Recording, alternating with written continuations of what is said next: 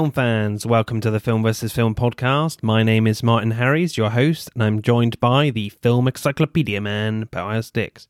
We are a couple of filmmakers on occasion, but mainly can't stop yapping about movies. On this podcast, every episode we pick a topic from a film that's coming out at the cinema or on VOD.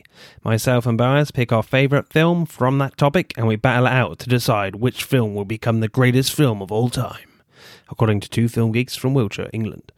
If you enjoy this podcast, please leave us a review and subscribe.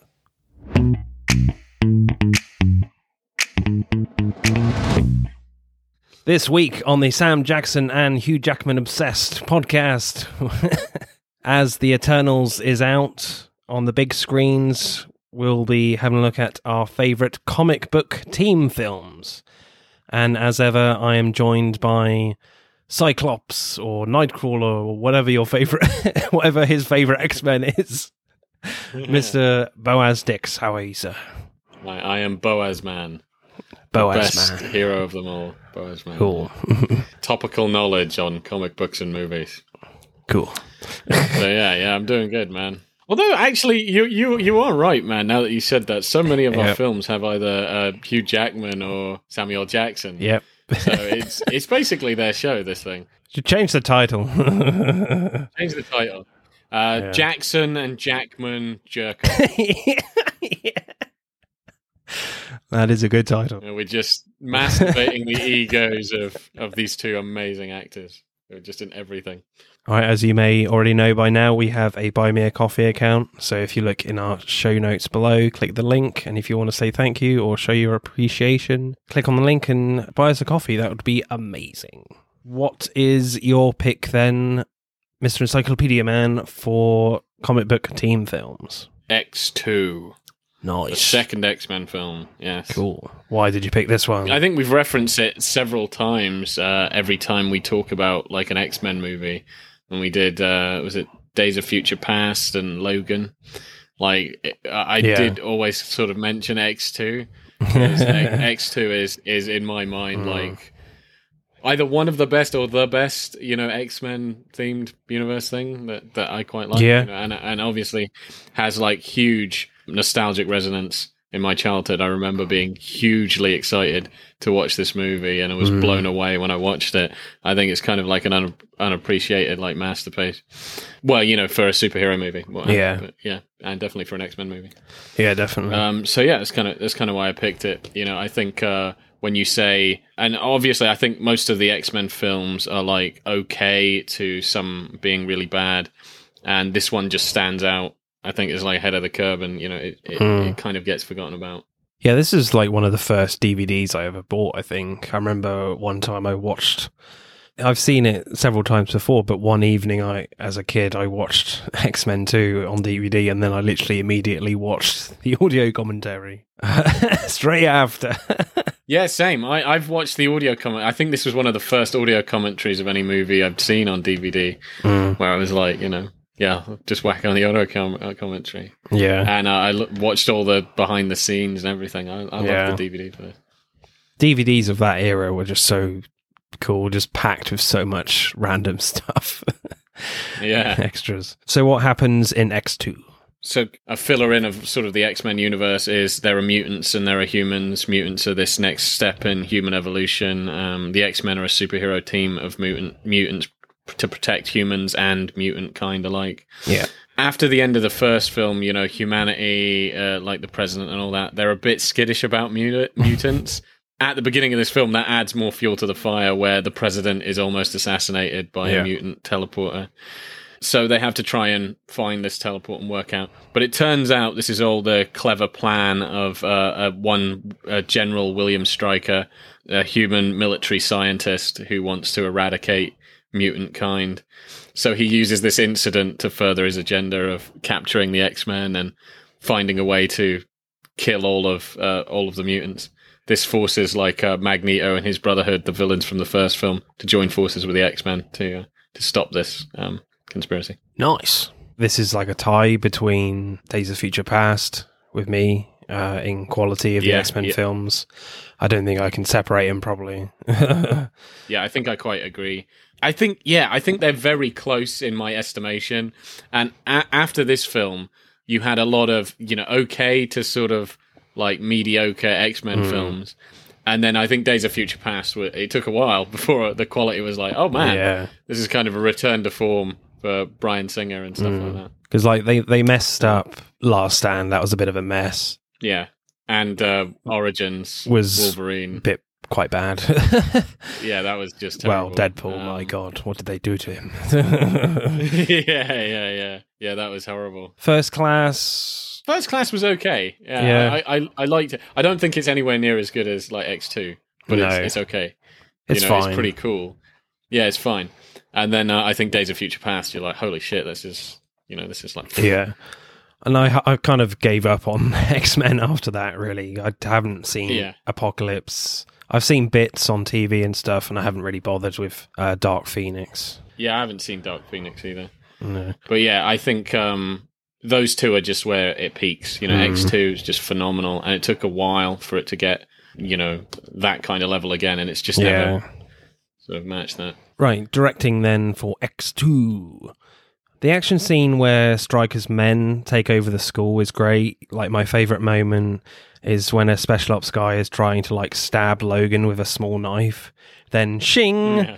Logan's claws are out and he stabs the guy through the ribs really in- intensely. You know, it's just a really great, you know, introduction to Wolverine's action there. But there is a moment that, that feels a little dated to me where Wolverine dives off the balcony and takes out a load of guys, but then they kind of cut all around it, which I don't think you would do today. Um, it's still fairly effective, but I think if it, they didn't cut around it so much, it would have been a bit more effective. Plus, when Colossus says to Logan, I can help you, and then Wolverine says, help them as they're going through the secret escape door. And I was like, no, let him help you. It would be awesome. Colossus just threw two guys through a wall. Yeah. you know, it would have been so cool to just have like a little like tag team cameo in that bit. Yeah, that would have been cool. Mm. Have like a fastball special or whatever. Maybe he just didn't want to be upstaged. It's like it's my film. Screw you. Go save the kids. Yeah, screw Let me take the Go- out the bad guys. Yeah, yeah. But yeah, no, I do think the uh, the the assault on the school is just is an awesome scene. You Mm. know, you've just got um, all of this stuff going on. It's phenomenal. I just remember it in the trailers and stuff. It just blew me away. And then watching it. But yeah, Colossus turning Wolverine. I love where he goes like stealth on a bunch of soldiers. Where it's like, be quiet, and he's just just killing them like nothing. It's, Yeah. it's just an incredible. Yeah, or where they they're knocking out the kids with the dart guns, and then Yeah. uh, that girl like just falls through the floorboards and Mm. she's like going through them and walls and stuff. That was cool. One of my favorite scenes is when they're all in like the X Men jet, and there's two F sixteen jets uh, that tell them to land or lower their altitude, and they fall back, lock on missiles, and Storm creates like tornadoes to stop them, which is really like visually really cool. Then Yes. just before they stop the F sixteens, uh, one fires two missiles and, and Jean Grey stops one and the other explodes right next to the X-Jet, which makes a, a big hole. and Rogue Yeah. flies out and Nightcrawler teleports to save her. Then the X-Jet is like crashing to the ground, but Magneto saves them. That You know, I like it a lot because multiple mutants are all working together to create a really cool, Yeah. cohesive action scene. And we're not focusing just on one X-Men character. you know? Exactly, exactly. Yeah, I think that this film does it really well. Yeah. Of like having the whole huge cast of characters because it's not even just the core X Men like the first film, but you know all of them. You know, uh, Magneto's Brotherhood. And just everybody de- does something really awesome. So obviously everybody's going to go, well, you know, Wolverine's going to do awesome things because he did most of the awesome things in the first one. But they just make everybody do like cool things and team up together. And Yeah. it's just it, it is spectacular. And I think, uh, yeah, you're right. That that jet scene was amazing because you know you have Storm just doing some incredible stuff, Jean Grey and Nightcrawler and Magneto. And it's all pretty seamless as well. It is all pretty seamless. Yeah, it all makes sense. You forgot to mention actually with the Storm thing. I I, I love that, and I, I could never get like she calls down like dozens of tornadoes Mm. for the uh, for the jets. And I even love that scene where uh, Wolverine's like, "Have we got any weapons in this heap?" And she just turns around and she's her eyes are white. Like, You're like, she is the weapon. Yeah. yeah. But I like all the tornadoes are coming down, and she smashes a jet with two tornadoes, like one coming from the bottom and one coming from the top. Like, like I, I've never seen anything like that since. Like a, a sandwich tornado. I thought, man, that's cool. They incorporate Storm's action really well. You know, there's that bit where she uses lightning to get Nightcrawler off from the rafters in the church. That was that was a nice touch there, and what the way she freezes the the room in the second Cerebro room to Yeah. stop. Jason. Yeah, Jason. Yeah, not Freddy. yeah, not Freddy. Although he is more like Freddy than he is Jason. He can enter your head and fuck Yeah. with your mind, so he's Mhm. more like Yeah. Freddy. I like the fight between Wolverine and Yuriko, played by Kelly Hu. The fight is really well choreographed, really smooth and stabby. And I think my favorite moment is when Wolverine stabs her with both claws in her stomach, and you discover she can heal too. And she puts both hands on his arms and then her legs on his legs to pull his claws out and does this great like jump kick which looks really cool but what I really like was when she puts each limb on Wolverine, it's synced with the dramatic music beat to make her feel like really badass and really dramatic. Plus, a great death when she's filled with adamantium, you know, and, and drops of metal come out of her eyes and nose. That was uh, Eyes, yeah, that, that was, was quite yeah. quite a Yeah. nice touch there. because Wolverine has always had like you know the biggest action scenes in uh, you know physical fisticuffs Yeah. or whatever claw action in most of the films. And I, I still do have a huge soft spot for the you know Yuriko, Lady Mm. Deathstrike, and, and Wolverine fight in this film. I just think it's incredible, and uh, I think it's my favorite one that he's been in. Like even when we were talking about Logan and him fighting X uh, twenty four, I still really like. And I just forgot how much I liked it until I'm watching it. Yeah. I'm like, damn, this is really good. Have you got a favorite scene then, or shot? So I would say one of my favorite scenes is is mainly because it was a hell of a way to open the film. Is uh, the Nightcrawler attacking the president? Yeah, that's mine as well. Yeah. that is one hell of a way to open a movie. yeah, so cool. that was absolutely phenomenal. Yeah, that blew me away, and it still blows me away when you watch it again. You go, God, I can't Mm. believe they did all of this. It's just incredible. and it still holds up, you know. It still holds up. It still looks amazing. He's just taken down the entire security team in the White House. It's just so well done. Yeah, directed really well. Just a brilliant, like, flowing camera. You know, before you get a real good look at him, he's gone to attack uh, someone else. And I think my favorite bit is when Nightcrawler enters the Oval Office and we go into slow motion and he's teleporting a few times in the same shot, taking out agents with ease. It's just a brilliant Yeah. flow to it. where it's slow motion, roundhouse Yeah. kick, teleports, roundhouse kick, teleport, haymaker, like punch, teleports, throws a guy. Yeah.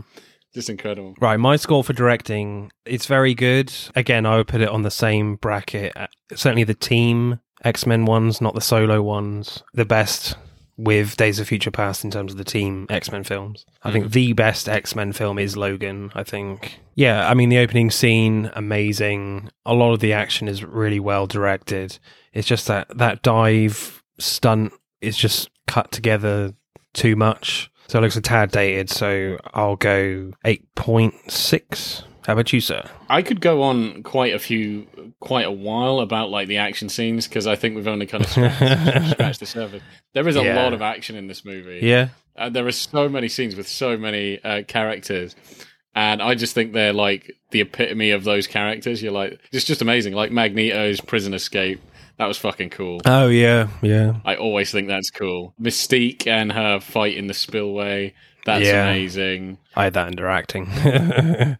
Yeah, you can just keep going. There's so many really good fight scenes, like just throughout the whole movie, and I don't think it feels like too much or it's overdone or whatever. It, I don't think they even outstay their wake- welcome. It's like each fight scene feels unique, and it has a particular character doing yeah, a certain thing. It's always quite interesting, you know. Mm. Um, and you know Pyro as well. I mean, you just Yeah. keep, keep keep going on. There's just, there's a lot of cool stuff in this. Yeah, uh, yeah, maybe like I'll go an eight point seven or something. Nice.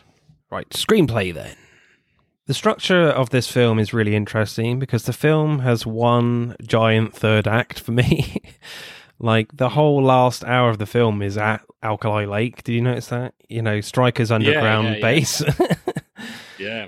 You know, the first hour is all these different stories connected to Stryker's plot until they all come together and have to work together to take down Stryker.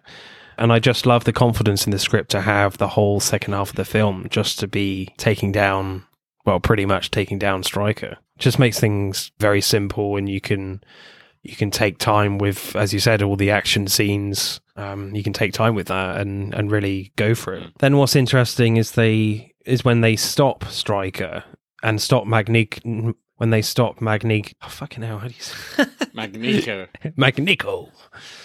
It's an Yeah. anime film now. the Japanese Magneto. when they stop Magneto targeting the humans, and we still have 30 minutes left, the film becomes like a survival film right at the end because the dam is collapsing. You know, if they don't get out of there, they're all going to die, which Yeah. certainly makes the film even more intense and ramps up the film's stakes even more, even after the main plot is basically finished because none of them, none of the X Men are safe at this point, you know? Yeah, I think I, I- mentioned this about like um, fire fire sale. Like if you've got an entire plot in one location, uh, I think Hmm. this does the same sort of thing. Is always change the goal, always change the goal of the character every Yeah. couple of minutes. I think this definitely does that, where it's ra- it doesn't leave you bored. Oh, in Free Fire. Yeah, in Free Fire. Because Uh. um, I was saying about that, how even now, though that's a long time in one location with one sort of setup, the goal keeps changing and that keeps you invested, where you're not like, okay, move along. I didn't feel like that from the second half, like, move along, because I'm like, yeah, they're here to stop Stryker, but it's like, okay, we're here to stop uh, the machine at Cerebro. Oh shit, we've got all these villains to fight, so we've got to do that. And you've got Yeah. um, uh, Lady Deathstrike and all these other ones.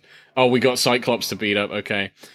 All right, we, we're getting to the machine. Shit, the dam's busted. Uh, okay, we've stopped the machine. Great. Now it's going to kill all the humans. It's you're like, oh fucking hell! Like Yeah. now the dam has actually exploded and we're all going to die. So it's like the goal changes. I'm just saying. Yeah, yeah. That's that's that's a very exciting thing to do. I think it would have dragged if the whole thing would be Yeah. just kill Stryker or whatever, or Hmm. just stop the machine, and that was it for the last hour. Yeah. Then yeah, I'm pretty sure it would drag, but it didn't because you know. Yeah, the goalpost keeps changing. Yeah.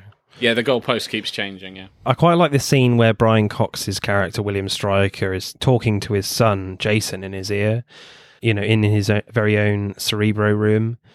You see Charles Xavier's got the helmet on. To Charles, Stryker's words are interpreted by this little girl, and when we are on Stryker and Jason, we just hear Stryker's voice. They change perspectives really smoothly.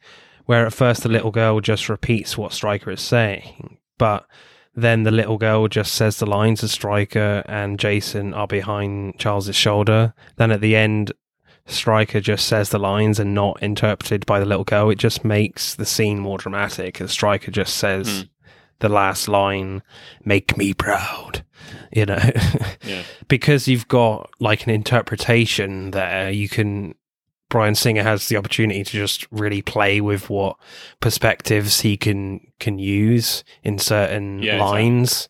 It's Yeah. just a really great device to just play around, and I think he pitched that perfectly in that moment, just to give the Yeah, great definitely. that great moment for Stryker at the end, where you don't need to interpret it right at the end. Just make me proud, you know, because you've already established it at the start of the scene. Yeah. So I think it also makes the the interaction quite personal because you know you've got uh, Charles in like a, an imaginary world and Stryker talking uh, to Jason, and that being interpreted Jason talking to. But then it's almost as if Stryker is talking directly to Charles. Do you know what I mean? Like yeah, yeah, definitely. you know, and I quite like that, and it's more personal because he he fucking hates him. He hates me. This guy. I think it's kind of better that you basically establish this stuff, but then you can dial it back because everybody's aware of how these rules work. So then it's like Stryker is talking to Charles. Mm. You know, Charles doesn't know that, but you know, that was a pretty good scene. Yeah, I agree. I really liked the little hints of what's going to happen with Jean Grey. It's just not sudden in the end, turning into the Phoenix. You know, she says right at the start to Scott, "My dreams are getting worse, Scott. I keep feeling something terrible is about to happen." Then when she uh, explodes the last missile on the jet, her eyes burn red for a moment. The same thing happens when she stops Scott's beams under the dam, and I just like how they uh, are very little clues, but they don't distract from the main plot. But it still has like a really impactful moment when she, uh, you know, sacrifices herself at the end. because it's payoff. It's it's Yeah. just paying off stuff. They do that a lot where there's just little things introduced. Well, not little, but big, I suppose, introduced at the beginning, and then Yeah. there's payoff. They do link into the main plot, um, Hmm. but they are kind of like separate storylines. So even with another big one, you know, so you've got like Jean Grey and and her premonitions that something bad is going to happen, and her power as well just Yeah. increases throughout the film and then you have like Wolverine, and uh, he has no, you know, he's struggling. He wants to know how, you know, he lost his memory and got claws and all that stuff, and he can't find anything at Alkali Lake. He he recognizes Stryker, he still doesn't know. And then I love, you know, you get payoff, you get catharsis with that, where he confronts Stryker and stuff like that. I always remember that shot when he's coming down the tunnel and he's all naked and full of blood all over him. And it's Yeah. like, bloody hell. I'm not sure you could have that shot these days. Oh, Yeah, it's quite could, dark. I mean, like on Netflix, maybe, but um, Yeah. maybe not. It kind of ruins it for me, like X Men Origins Wolverine, because their Hmm. version of that seemed terrible. Like, yeah. like the, these little fla- memory flashes that he has, they're horrific. You're like, you know, where he's he's going around the thing and seeing claw marks, and he's he's really remembering, you know, what happened to him, and then how he reacted to Hmm. it, and all the blood and everything. Uh, that's how I like to remember that event. I think X Men Yeah. Origins Wolverine just really took a giant shit on that because that was horrible yeah. how he escaped. That was horrible. Yeah. Very PG. I think I blocked most of that film out, to be honest. Yeah, good. Yeah, I, I don't think you should like separate that No. from, this film. the timeline for the X Men universe is very messy. Oh god, yeah, yeah. I saw this guy try to explain it. and He was like, "There's so many damn plot holes." yeah. And even with like the new ones with the new cast, like you're going from the 60s to the 90s, like 40 Yeah. years. And they still look the same. exactly. You're like, okay, so get let me get this straight. In about ten years' time, so from the '90s to the 2000s, w- w- you know, X Men One, yeah. Michael Fassbender is going to look like that to Ian McKellen. Like that doesn't make any sense. Do you know what I mean? Mm. I, I don't know. I mean, the diets in the 20th, 21st century must be shit. Yeah, those characters. he was looking good, and as soon as it's the year 2000, boom, white hair, wrinkles. I don't what is in this food in this century? yeah. Um, there's a lot of great, great lines in this film. Uh, really great writing in terms of the structure and in, in in the dialogue. Continue smoking that in here, and you'll spend the rest of your days under the belief that you're a six year old girl. You do that? I'll have Jean braid your hair. Yeah, that was good. Too much iron in your blood. to start off that great action scene. Yeah, I love that. Or uh, what was it, Mystique, where she actually pumps that guy with the metal, and uh, he's like bottoms up and just drinks the thing, and then she turns up, uh, turns him over, and puts metal in his ass, and is like bottoms up. I like the line from Pyro when they're in Iceman's family home and his mum says, This is all my fault. And then Pyro says, Actually, they discovered that the males are the ones who carry the mutant gene and pass it on, so it's his fault. And then points to the dad. You know, Yeah. and then apparently cats like iced tea. I didn't know that. That's very odd. Yeah, you should try that with your cat. Yeah, that's very strange. I'm surprised he had a tongue left because when you know Wolverine gets his claws out of the out the you know out the cat and the Yeah, cat licks that the was funny. claws, then when he Yeah. you know retracts them, you hear it meow. It's like oh bloody hell, he cut his tongue off. cut, cut his goddamn face off. yeah. Put the knives down. I can't. Hmm. Yeah, that was good. you are a god among in- insects. Never let anyone tell you different. Magneto hmm, to Pyro. That was cool. That's a good one. You were an animal then. You're an animal now. I just gave you claws. Yeah. and my Yeah. favorite is from Stryker, fairly near the beginning when he's talking to Senator Kelly, uh, and they've just left the meeting room with the president, and he Yeah, says. I was piloting Black Ops missions in the jungles of North Vietnam when you were sucking on your mama's tit at Woodstock, Kelly. Don't Yeah. lecture me about war. This is already a war. Yeah. That a that your favorite as well? Yeah, I think that's probably my favorite. So score for me for screenplay, I will go. I think higher than directing because I kind of really like the structure of the film, and I really like what you were saying that yes, that you know that you have a giant third act, which I kind of really admire, but they have lots of different goals and they kind of keep changing. It just keeps the audience on on on edge. So I'll go like eight point seven. I think. How about you, sir? I'm gonna go like a eight point nine. Nice. Right, acting then. I really like the little action scene near the end where Wolverine turns into Mystique, and again the action is really slick. And I've always really enjoyed like Mystique's action style. A lot of like flips and kicks with her legs and things. It looks really cool, and at the end it's awesome where she like slides through the doors and as they're closing and just does Gives him the finger. gives the middle finger, yeah, up as Yeah, she slides great. through the door. That was quite cool. But in the third film, I was really pissed when she loses her powers in the third film. Like, and Magneto just I- abandons her. I was like, "What are you doing? No!" yeah. yeah, that sucked. Such a good character. Yeah, she is. She's absolutely incredible. She does like a bunch of. I think she's so cool in this movie. Yeah. Mm. Oh, when she tries to sleep with Wolverine, that's weird. That's she really- changes into like all the female characters. Yeah, and then even Stryker. I thought that was funny.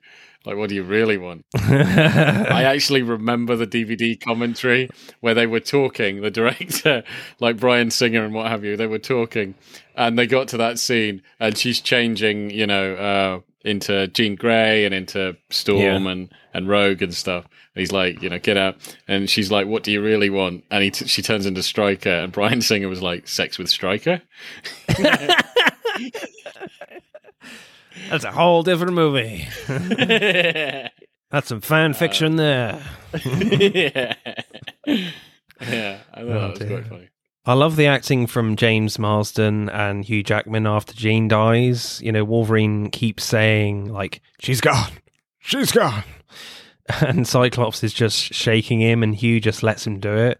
Just lets him be really aggressive with Hugh. And, like, Hugh doesn't know what's happening to him. You know, he's such a, you know, Wolverine is in such shock. He just lets it happen as he's staring into space, like Cyclops isn't there you know, really emotional stuff from both actors in that moment, really Yeah, I think that was- convincing. There's a great, great little moment from Patrick Stewart right at the end where he's about to teach a class and just looks out of the window.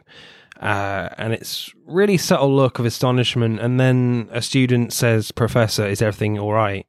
And Charles just turns back around with a smile on his face and just says, Yes, I think it will be such a random moment, not seemingly connected to anything until you hear Jean Grey's voice, and then you see the wings in the water, and then they mess up the third film.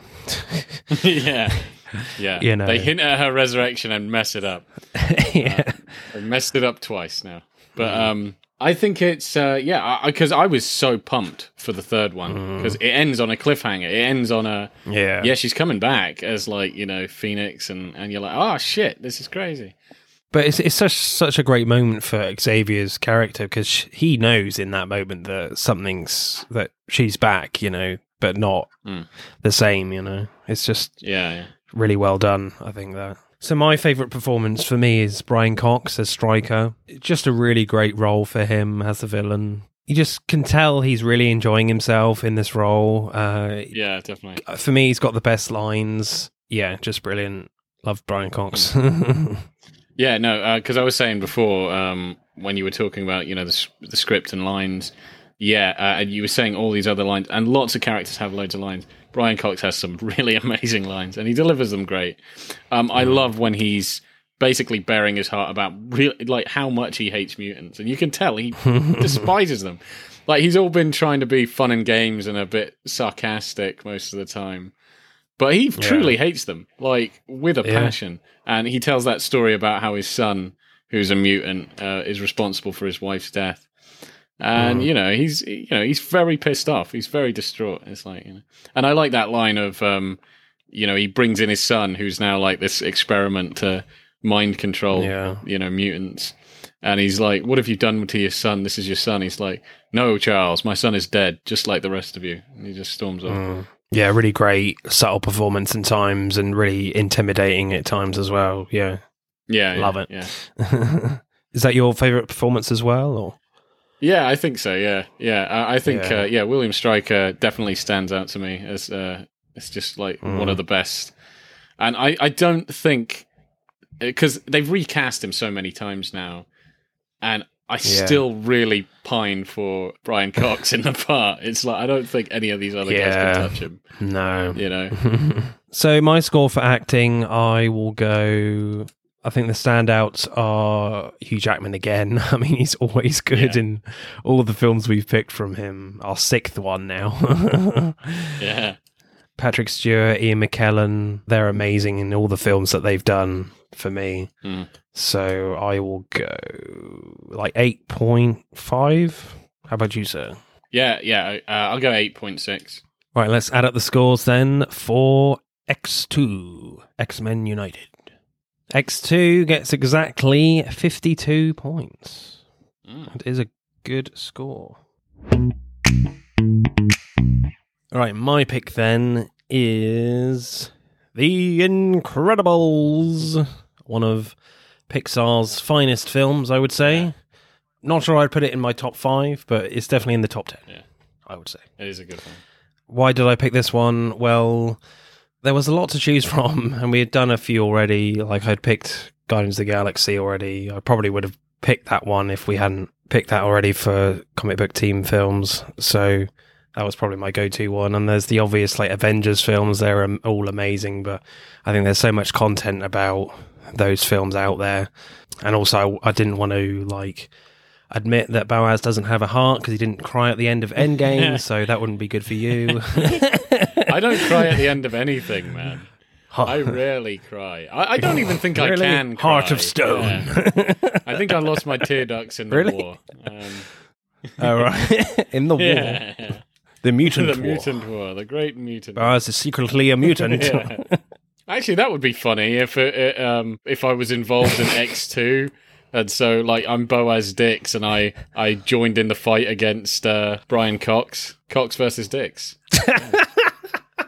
oh my All right, yeah, I just had to. That is a very different movie. Yeah. Yeah, I'm I'm pretty sure that's uh X, X rated those titles. Yeah. yeah, I'm not reading your fact fiction, fan fiction. God no. No. you will be appalled and disgusted.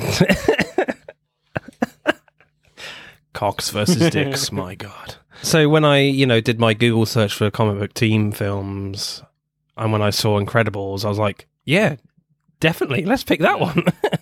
this is awesome. yeah. So what happens in the Incredibles? Well, we kind of, well, we start with these great interviews, which are really interesting, but the film starts proper in this kind of like 40s style era, you know, a world of, of superheroes and supervillains where crime seems to be happening everywhere.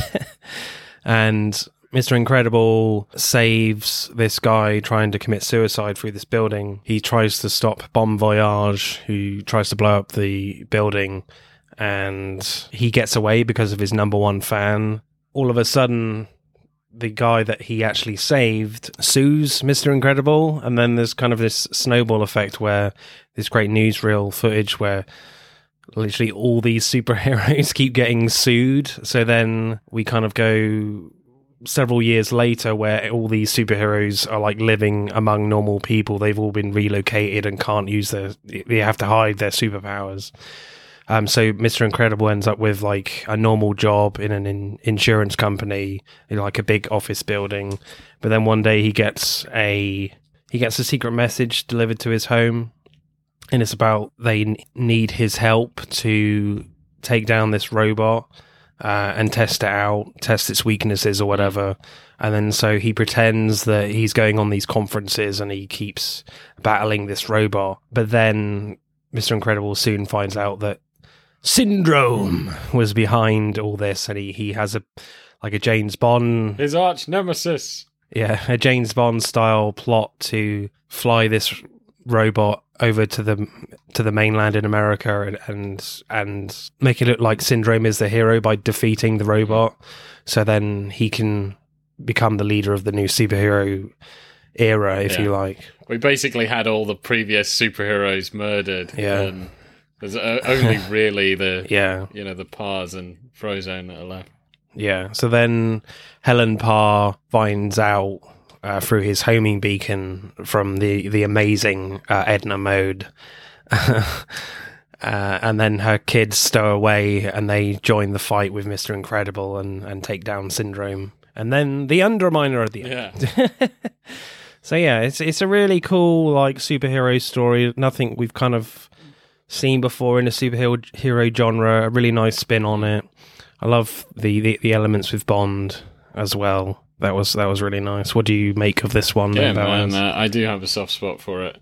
Uh, uh, yeah, I think it's great, and it's one of those ones that it's you know, I mean, it's done by uh, Pixar. I mean, they do amazing stuff anyway. Uh, it was entertaining. It's fun. It's lots of action. It's pretty heartfelt. Yeah, Uh, yeah, I do like, as you said, like it's not just the superhero stuff, but the spy stuff, and it's just a really well done film. And it's kind of interesting because it's not really based on a prior intellectual property like most of the other things we talk about. Like they used No, to be something else at some point. Uh, but you know, Pixar has the clout where they can just make up. I mean, they do frequently just make up ideas, and and they're always hits. So yeah, it's no exception.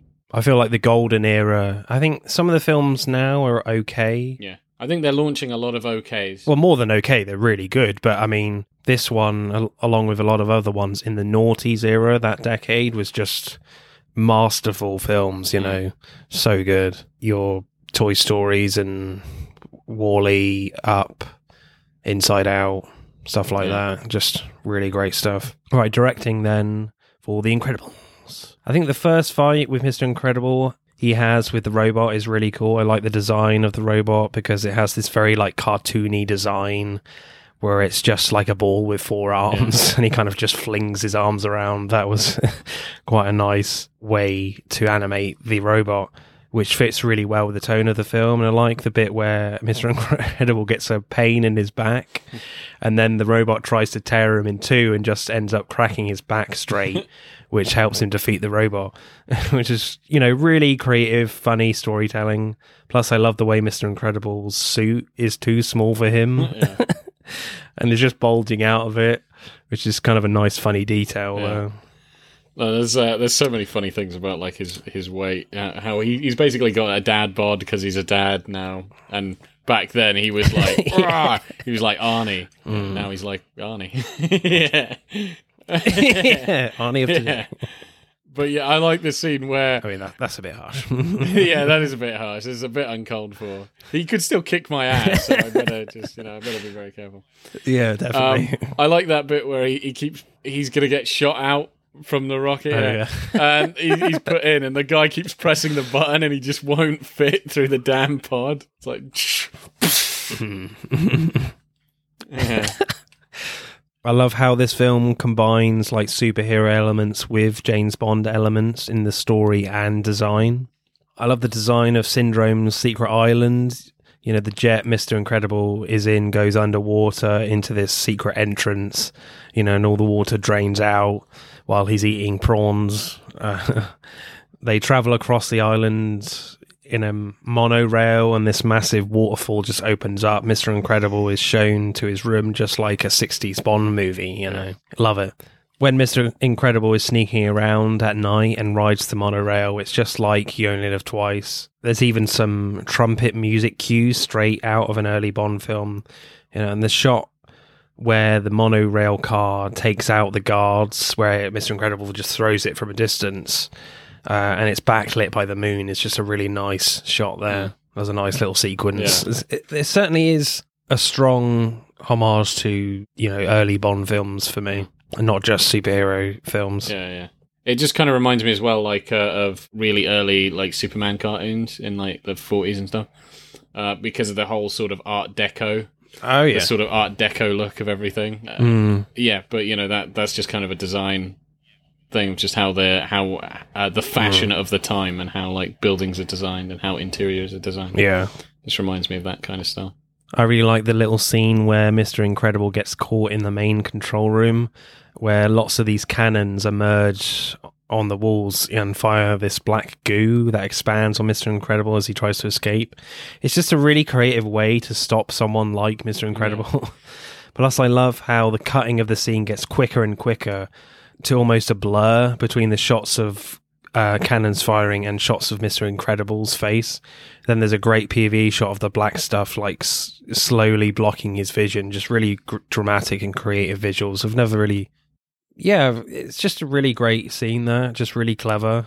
yeah, I agree. That that was an amazing sequence, and yeah, as as you've said, um, firing the cannons on him because it slows up at first. The cannons come out, and you're like, "What is going on?" And you know, the music starts, and he gets fired by one one of the cannons. It starts to expand, and then it starts to cut faster and faster. Where it's like the cannons, him running, the cannons, him getting encased, cannons, him getting covered, cannons, him ca- cannons, cannons, cannons, and then he's like ah like that. They just go over and it it does make it incredibly tense. It's just how it's uh, how it's cut together. I love Elastic Girl in this in this film. I forgot to say at the start. This is basically the best Fantastic Four film we've had Yeah. to date. Yeah, I I think. agree with you. you know, pretty much. And they use Elastic Girl so well, so creatively uh, in the action, and it's funny as well. I love the little action scene where Elastic Girl's leg, main body, and arm gets stuck in three different doorways on the base That was good. And her hand has to like feel the goon's chin before punching him in the face. That's funny. Like a goon po- pokes her leg and like, what the hell is this? then just kicks the goon. You know, and her body clotheslines two goons on a vehicle. That was great. Uh, again, just really creative action and making it funny. Her ass smushes two other goons when uh, her leg is unlocked, and bang, lucky goons. Um, but yeah, And I feel like Brad Bird and co have really thought about how they can use the powers, their powers creatively in this animated story. And being an animated film, certainly in, in individual moments with the characters, they've really thought about how they can use these characters in this animated world, which where you can get away with so much more. You know, I would say one of my favorite, if not favorite, sequences is uh, is Dash. Is when Dash goes as fast Oh, yeah. as he can. that whole sequence was incredible with the running on the water and yeah, that's oh man, it was amazing. It was just amazing. I, I I still get chills whenever I see that scene. Yeah, because even talking about it, how the music is set up and everything of for that scene, it looks visually incredible. He's running away. There's a real sense of danger. He's even getting hit, which is crazy. These guys are even punching Dash. And, and shooting at him, and I just love when he runs on water. That is just such an incredible moment because he's running, running, running. Yeah. There's water. Ah, there's these guys, and then the music just kind of cuts out, and he realizes, yeah. oh shit, I can run on water. And then the music comes back in again, like, you know, much harder than before. And you're like, whoa, this is incredible. because he's being chased by the by goons in these like flying razor blade hovercraft thingies you know and the action is so dynamic and thrilling because the camera is going so quickly and staying with the characters while the environments around them are going lightning fast. You know i think you can only really achieve this in animation. It's like you're on a roller coaster in that scene at, at some Yeah, points Not to say you can't do this in live action, because it did remind me a bit of Return of the Jedi with the speeder bikes mm. sequence. So, because they use a lot of a lot of um, undercranking there, and then playing it at normal speed. So, yeah, that's my favorite scene as well. I think all the action scenes, e- even before and after that, are really great. And even the big one with the, the robot in the city is, is amazing. It's a big set piece. I think they did a good job. But I don't think anything can beat like just the dash scene in. It's just it's so exciting, and I think also because it's from his point of view constantly, you're getting the world just rush by. It's like, yeah, as you said, it does feel like a it's a roller coaster when he's. Uh, yeah, that was really good. And I love the bit where um, so he's running, and even how that sequence ends, where they have him cornered and he doesn't know what to do, so he just stays still, and you think, ah, he's screwed. And then you realize, oh, what, when he's running, that's when he can actually stay on water. So he just sinks beneath the waves, and the ships just collide into each other rather than hit him. Yeah, that was Yeah. great. Whoever designed that action scene. Yeah, that was fun. I love how creative the action is in terms of how the family work together to solve problems and to fight the bad guys. There's a great bit after the jet explodes and they're in the water and Elastigirl makes herself into like a boat and Dash kicks his legs in the water creating like a living yeah, speedboat good. while poor Vi is just like sat in the middle getting cold. But I feel like in the last fight, the whole family and Frozone, when they fight the robot, it's really cool in individual moments. I mean, I think the creativity just isn't as good when they work together. Very few moments when that happens when they work together. It's more like characters are saving each other rather than working together. I get you there. Vi's holding a shield to protect Dash, or um, Dash is running around to find the remote, or you know Bob is beating up the robot, or you know Helen is throwing stuff at the robot with her elastic Mm. powers and Frozone. But yeah, I do get you. They're all separate. I wish there were more moments like, as you said, the speedboat one, but also, um, you know, where uh, Dash and uh, Violet, like, she makes a force field and he runs with her to have this like Yeah. hamster wheel force. wheel. It's like that was awesome. Yeah, they could have incorporated something like that. Yeah, I think they I think they should have done way more of those kind of team moves at the last fight. I do agree. There are just very few where you're like, "Whoa, that's cool," but they happen way before the finale, and then the finale they're just um, going at it individually. Yeah, not to say they don't work together at all. There are fleeting moments, like yes, I said the speedboat bit, and like right at the end, where Mister Incredible literally throws Elastigirl to Syndrome. Oh yeah, it's like a javelin. Yeah, that was good. That was good. But yeah, they could have had like Dash in the force field that Vi is creating, and then like use Elastigirl like a slingshot Oh or man, that something. would be cool. Have been cool to get onto the top of the robot and, and do something like that. It's a shame because you don't have limitations in this world. It's an animated film. You can do what the hell Hmm. you want. Whereas in like X Men 2, there are limitations a little bit. Whereas I think the best action scene where where these teams work together is in X Men 2 and not in this film, unfortunately. yeah. Okay. Yeah, I agree with that. Actually, that's I would say. So, you know, it just makes me really want to see Incredibles 2 again to see if that sort of thing is better. I don't know. I think I've only seen that film once, so I need to revisit that. Yeah, I've only watched that. one. I've watched Incredibles uh, a lot. I've only watched Incredibles two once. So, directing score, what are you going with, Boaz? I think it's visually very nice, very nice to look at, and it does have this sort of timeless, like old timey but timeless feel to it, mm, and it's very colourful and it's it's fun and stuff. Oh god, maybe like an eight point two. No, Two? no, I'm- I don't know. That's a bit strict, isn't it? that is a bit strict. I, I'm not sure where to put it really. I'll, I'll give it an eight point five. Eight point five. Yeah, I think I'll still go with the 8. I might go 8.4 because this whole thing in in when we were talking about Hot Fuzz is kind of stuck in my head a little bit where the the best action scenes are at the end where again this Incredibles unfortunately falls into the trap It's of in the middle. it's yeah. not at the end. It's with Dash. Dash is the Yeah, scene, I would say know. Dash is the MVP. He's the most valuable player, and that scene with Dash, uh, it's so weird that in, in the Incredibles, and there are great action scenes, and there's there's great stuff with Bob, and there's great stuff with Helen. We've talked about those things, and with the family. But you're like that Dash scene should not be as good as it is. It's it's incredible. It's Yeah. absolutely incredible, and you think the last Yeah. fight is nowhere near that, and you're like, oh man. Mm. But yeah, no, I, I, I agree with you. Just like what we said in um, Mm. Hot Fuzz, like they did it perfect of having the the best uh, action scene, the best choreographed Yeah. stuff at the end. Right, screenplay then for Fantastic Four. yeah, yeah. alternative film.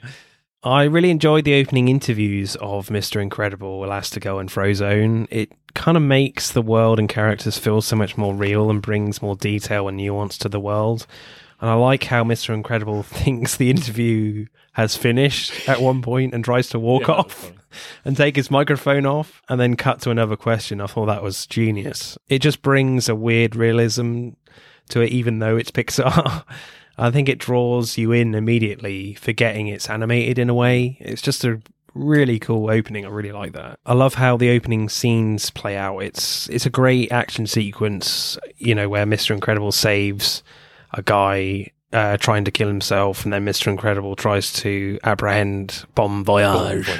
But he es- but he escapes because his number one fan uh what does he call himself as oh, a kid? Incrediboy. incrediboy yeah. as incrediboy. And you think the rest of the film was about trying to catch this french dude but no the guy trying to kill himself sues mr incredible and it just snowballs from there in this brilliant like black and white 40s new style real reveals that all the superheroes have to be relocated and, and live a normal life. And it's such a brilliant idea to set up your film, completely unexpected and very plausible if the if this was real because of all the bureaucracy we Yeah, have yeah, now. a Man of Steel 2 should have been this film Yeah. realistically. or, you know, BVS. Yeah, hundred percent. Literally everyone suing su- uh, Superman. for hundreds of millions, Pretty which he can't afford on a reporter's Yeah. salary. Yeah, I, I quite like the trajectory of the film because it's it's it's mostly on Bob and just the fact that he is Yeah. not happy with his life.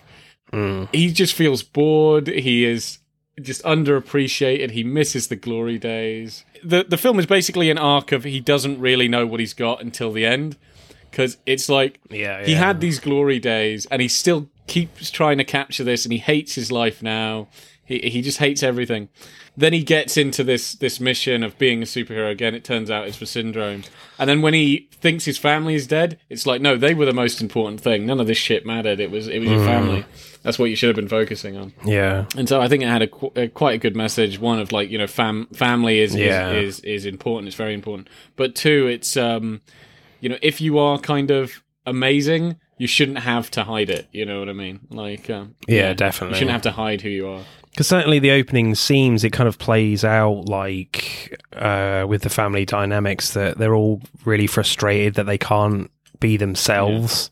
Just in this film, they you know they can't they can't use their superpowers. And Helen Parr, played by Holly Hunter, the mother, is trying to keep the family together. Dash gets sent to the head teacher's office. You know, Helen has to deal with that. Uh, there's a family argument at the dinner table where Dash is making fun of Violet because of a boy she likes. It's just like all normal stuff, like you would expect in a family drama, but they're superheroes. I like when they're having the fight over it. yeah, just very normal family issues. But it makes the film really relatable and makes you really care about these characters. Um, you know, towards the end when they're, you know, where they are in, in jeopardy. Even when Helen and the kids are in the thick of it in the story on the plane, and she has to phone the babysitter to check that Jack Jack is okay and, and tries to send the sitter home and get a new one from a service. The family dynamics are always Yeah. there f- throughout the whole of the Yeah, film, you know. All very like family issues from minute one to to the end, you know. I like when even they're in the rocket. Do you remember that? Helen is holding the damn minivan onto the rocket. And uh, Dash is like, "Are we there yet?" He's like, "We'll get there when we get there." yeah, I quote that sometimes. We get there when we get there. How you doing, honey? Do I have to answer? Do I have to answer? Uh, I like also when they're uh, uh, they're arguing on the freeway. We, we take the left junction. No, no, you Yeah, take yeah. the right junction. Yeah, some great, great lines right at the start in the interviews from Mr. Incredible. Sometimes I just want it to stay saved, you know, just for a little bit. I feel like a maid. I just clean up this mess. Can we keep it clean for 10 minutes? The way uh, Mr. Incredible says, Showtime. I quote that a lot. yeah, Showtime. That's a good one. Tell me where my suit is, woman. We are talking about the greater good. I'm your wife. I'm the greatest good you ever gonna get. you didn't save my life. You ruined my death. My client has no comment at this time. Oh, I love. Uh, so when he Um, gets fired, that is amazing. That scene is great. Yeah, Yeah. his boss is a complete bastard because he's trying to help people that come to, you know, for insurance and stuff. yeah, yeah. Um, I like that scene actually where you first see him with the time jump and he's at the office and he's Mm. bored to tears. And he's saying like to the old woman that they can't cover her, you know, their insurance can't cover her. And she's crying, Yeah, what do. I do? And and then he gives her like a pen and paper. I can't help you, ma'am. I really wish I could. If I would, I would tell you to go see this woman and fill out this form and then do this and then do that. But I can't. I'm sorry. It's like, uh, you know, sorry, ma'am, I can't help you. Stop, pretend to cry. You know, uh, that was great. But yeah, and then he he throws his boss through like several walls. That was fucking awesome. That was the most badass way to quit your job or to get fired. yeah, to get fired. Yeah, don't we wish we all could do that? Just grab your boss and throw him through several walls. yes. yeah, there's there's so many good lines. Ice of you to drop by. ha, never heard that one before. And mo- my favorite character by far is Oh, Edna yeah. Mode. my God, you've gotten fat. Come in, come, come. This is a hobo suit, darling. You can't be seen in this. I want them out. yeah, she's brilliant. Completely bulletproof and machine washable, darling. That's a new Yeah. feature. And of course, uh, n- no caps. Which has become a an internet meme now. It's it's everywhere. Long, I think yeah, Yep. it's the only thing people remember. No caps. no caps. That is my favorite. yeah. Did you see that video of this was years ago where Madonna fell off stage? She tripped out. She tripped off her cape. She had this huge Oh, cape and fl- fell down the stairs. And this guy just put Edna Mode there. Yeah. Like, no capes. It's just incredible. It's an incredible thing. Brilliant. Oh god. That is so funny. Where was I? Oh yeah. Helen says to Edna, Jack Jack doesn't have any powers. No? Well he'll look fabulous anyway. uh there's a good one from Syndrome. You married Elastigirl? Whoa, and got busy. Yeah, I think Syndrome is an underrated character in this. He's he's pretty damn funny. Well, do you remember because they, they keep they keep talking before as well about how villains are so stupid that they monologue. Do you remember that when he's talking to Frozone? He's like, Yeah. he literally had me in his grasp, and he's he's you know monologuing about how I'm so much weaker than him and stuff. but I like how uh, like Incredible is like buddy, and then he gets him to monologue, and he's explaining like how he became a supervillain. And then Incredible just throws a tree at him. He's like, "Ah, you caught me monologuing, you sly dog." You know. oh yeah. That was brilliant. Screenplay score then, Barrows, what are you going for? I'm not sure if I like it more than dir- the directing. It's possible I do because I can quote the hell out of this film. Yeah, eight point eight maybe. Yeah, I think I'll go the same to be honest. And as you said right at the start of this, that you know this is not based on an IP at all. This is all original stuff, even though it is kind of the best Fantastic Four Yeah. movie. but um, yeah, it, just the way it goes, the, the the whole time jump thing is genius. I've never seen that before in a superhero live action film.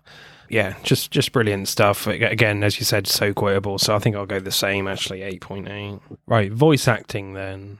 I love Wallace Shawn as Gilbert Huph. You know the the manager of the insurance Oh, yeah. company. He's you know brilliant when Bob is called into his office. You kind of touched on it a little bit for the second time. The way he goes from like being really irritable, you know, irritating, and then being really patronizing is amazing.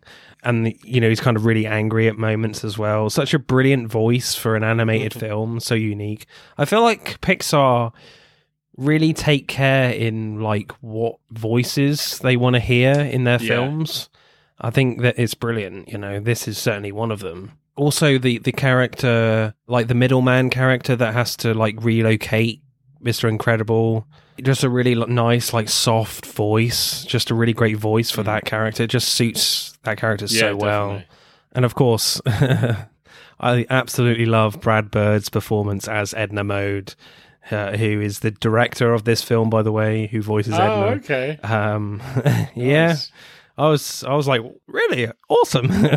That- that's surprising. I can't believe I didn't know that. Just this amazing, like sassy supermodel fashion designer darling, who calls everyone darling and completely dominates every conversation. I lo- just love the scene where she's talking about the new suits, the new super suits, like it's high fashion. uh, just really hilarious voice that again suits animation so well in this tiny character. And I think if this voice was in live action, it would just be so off putting and it just wouldn't Yeah. work. But in an animated film like this, it works Yeah. so beautifully. It's by far the best character. Yeah, I think me. she's amazing. And all the best. My favorite scenes are with her. For me, my favorite scenes are with her. I I, lo- I love when uh, uh, Helen is like crying because she realizes Bob is like on some fucking island somewhere in the, in the, in the Pacific, Yeah, and uh, he's like, "Oh, what did I do? Why didn't I see?" He's like, "What do you do? Is this a question? You are Elastigirl!" And she picks up a you know like a roll of newspaper and hits her on the head.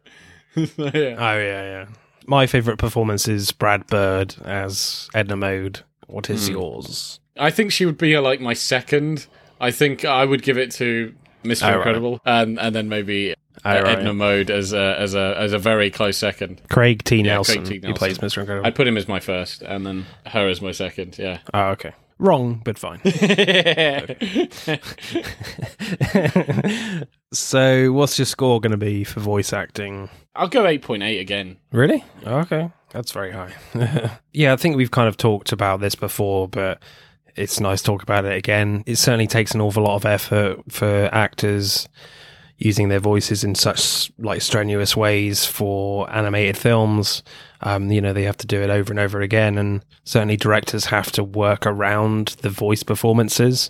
So it's always really important to get those performances right for the director. So it does take an awful lot of skill, I would say, certainly in the variations of, of moods. And because, you know, these characters are so larger than life, the actors have to be so larger than life with their voices. Go, you know, with the insurance manager and lots of the characters, they have to go from like anger, anger to sadness like really quickly. I know they have lots of time in between, but you know, it, it's it can be really challenging. But they're only using their voices; they're not using their whole bodies in these films. So you know, I'll go like an eight point one, hmm. I think. Right, let's add up the scores then for The Incredibles. The Incredibles gets 51.4. So this week, X2 wins with 52. So very, very Yeah. tight. Do you know? I just realised something. Uh, I realised this a minute ago, but X two gets fifty two. X two Yeah. has a two in it. It ends in two. So X two is Yeah. gets fifty two, and five times two is ten, and the Roman numeral for ten is an X. Am I clutching at straws? Yeah. No. My God, Boaz Dix is a great clutcher of straws, people. I have finally My- lost my mind. I think I've been doing this way too long. My God. He's found his his X Men power, clutching at straws. The Oh, clutchy dear. dicks. the useless stat man. yeah. I want him in the next Fantastic Four movie. Yeah. I just make the I Oh, make the, the the villain just kill himself, you know, because he's like, "What are you talking Yeah. about?" So X Men Two comes in at joint twenty third place with Mil- Miller's Crossing, and The Incredibles comes joint twenty sixth with Call Me by Your Name and Fantastic Mr. Oh, Fox. Oh, okay. Yeah. It's an interesting company. So next week we are not actually going to be relating our subject to a film release. We're actually going to relate it to Remembrance Day. So our subject for next week will be war films, and I think it's always really important to realize that films aren't always just about entertainment. It can be so much more mm. than that. And war films in particular are, are such a great way to experience what our fallen heroes went Yeah. through throughout history and all the wars that have unfortunately had to happen in our history. So yeah, so certainly a really important subject that I want to have a look at. So yeah, we'll be picking our favorite war films for next week. And of course, as you may know already, we have a Buy Me a Coffee account. So if you look in our show you notes below, you can click on the link. And if you want to show your appreciation and say a big, big thank you, you can buy us a coffee and it'll be really, really nice. Thank you very much. Boaz, you have been incredible. it's the only word really for this week. You have been X Men United. I don't know. All right. Bye bye.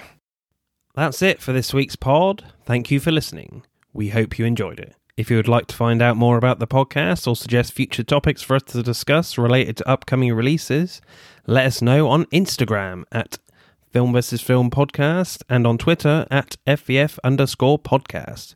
Remember, please subscribe. Pod signing off.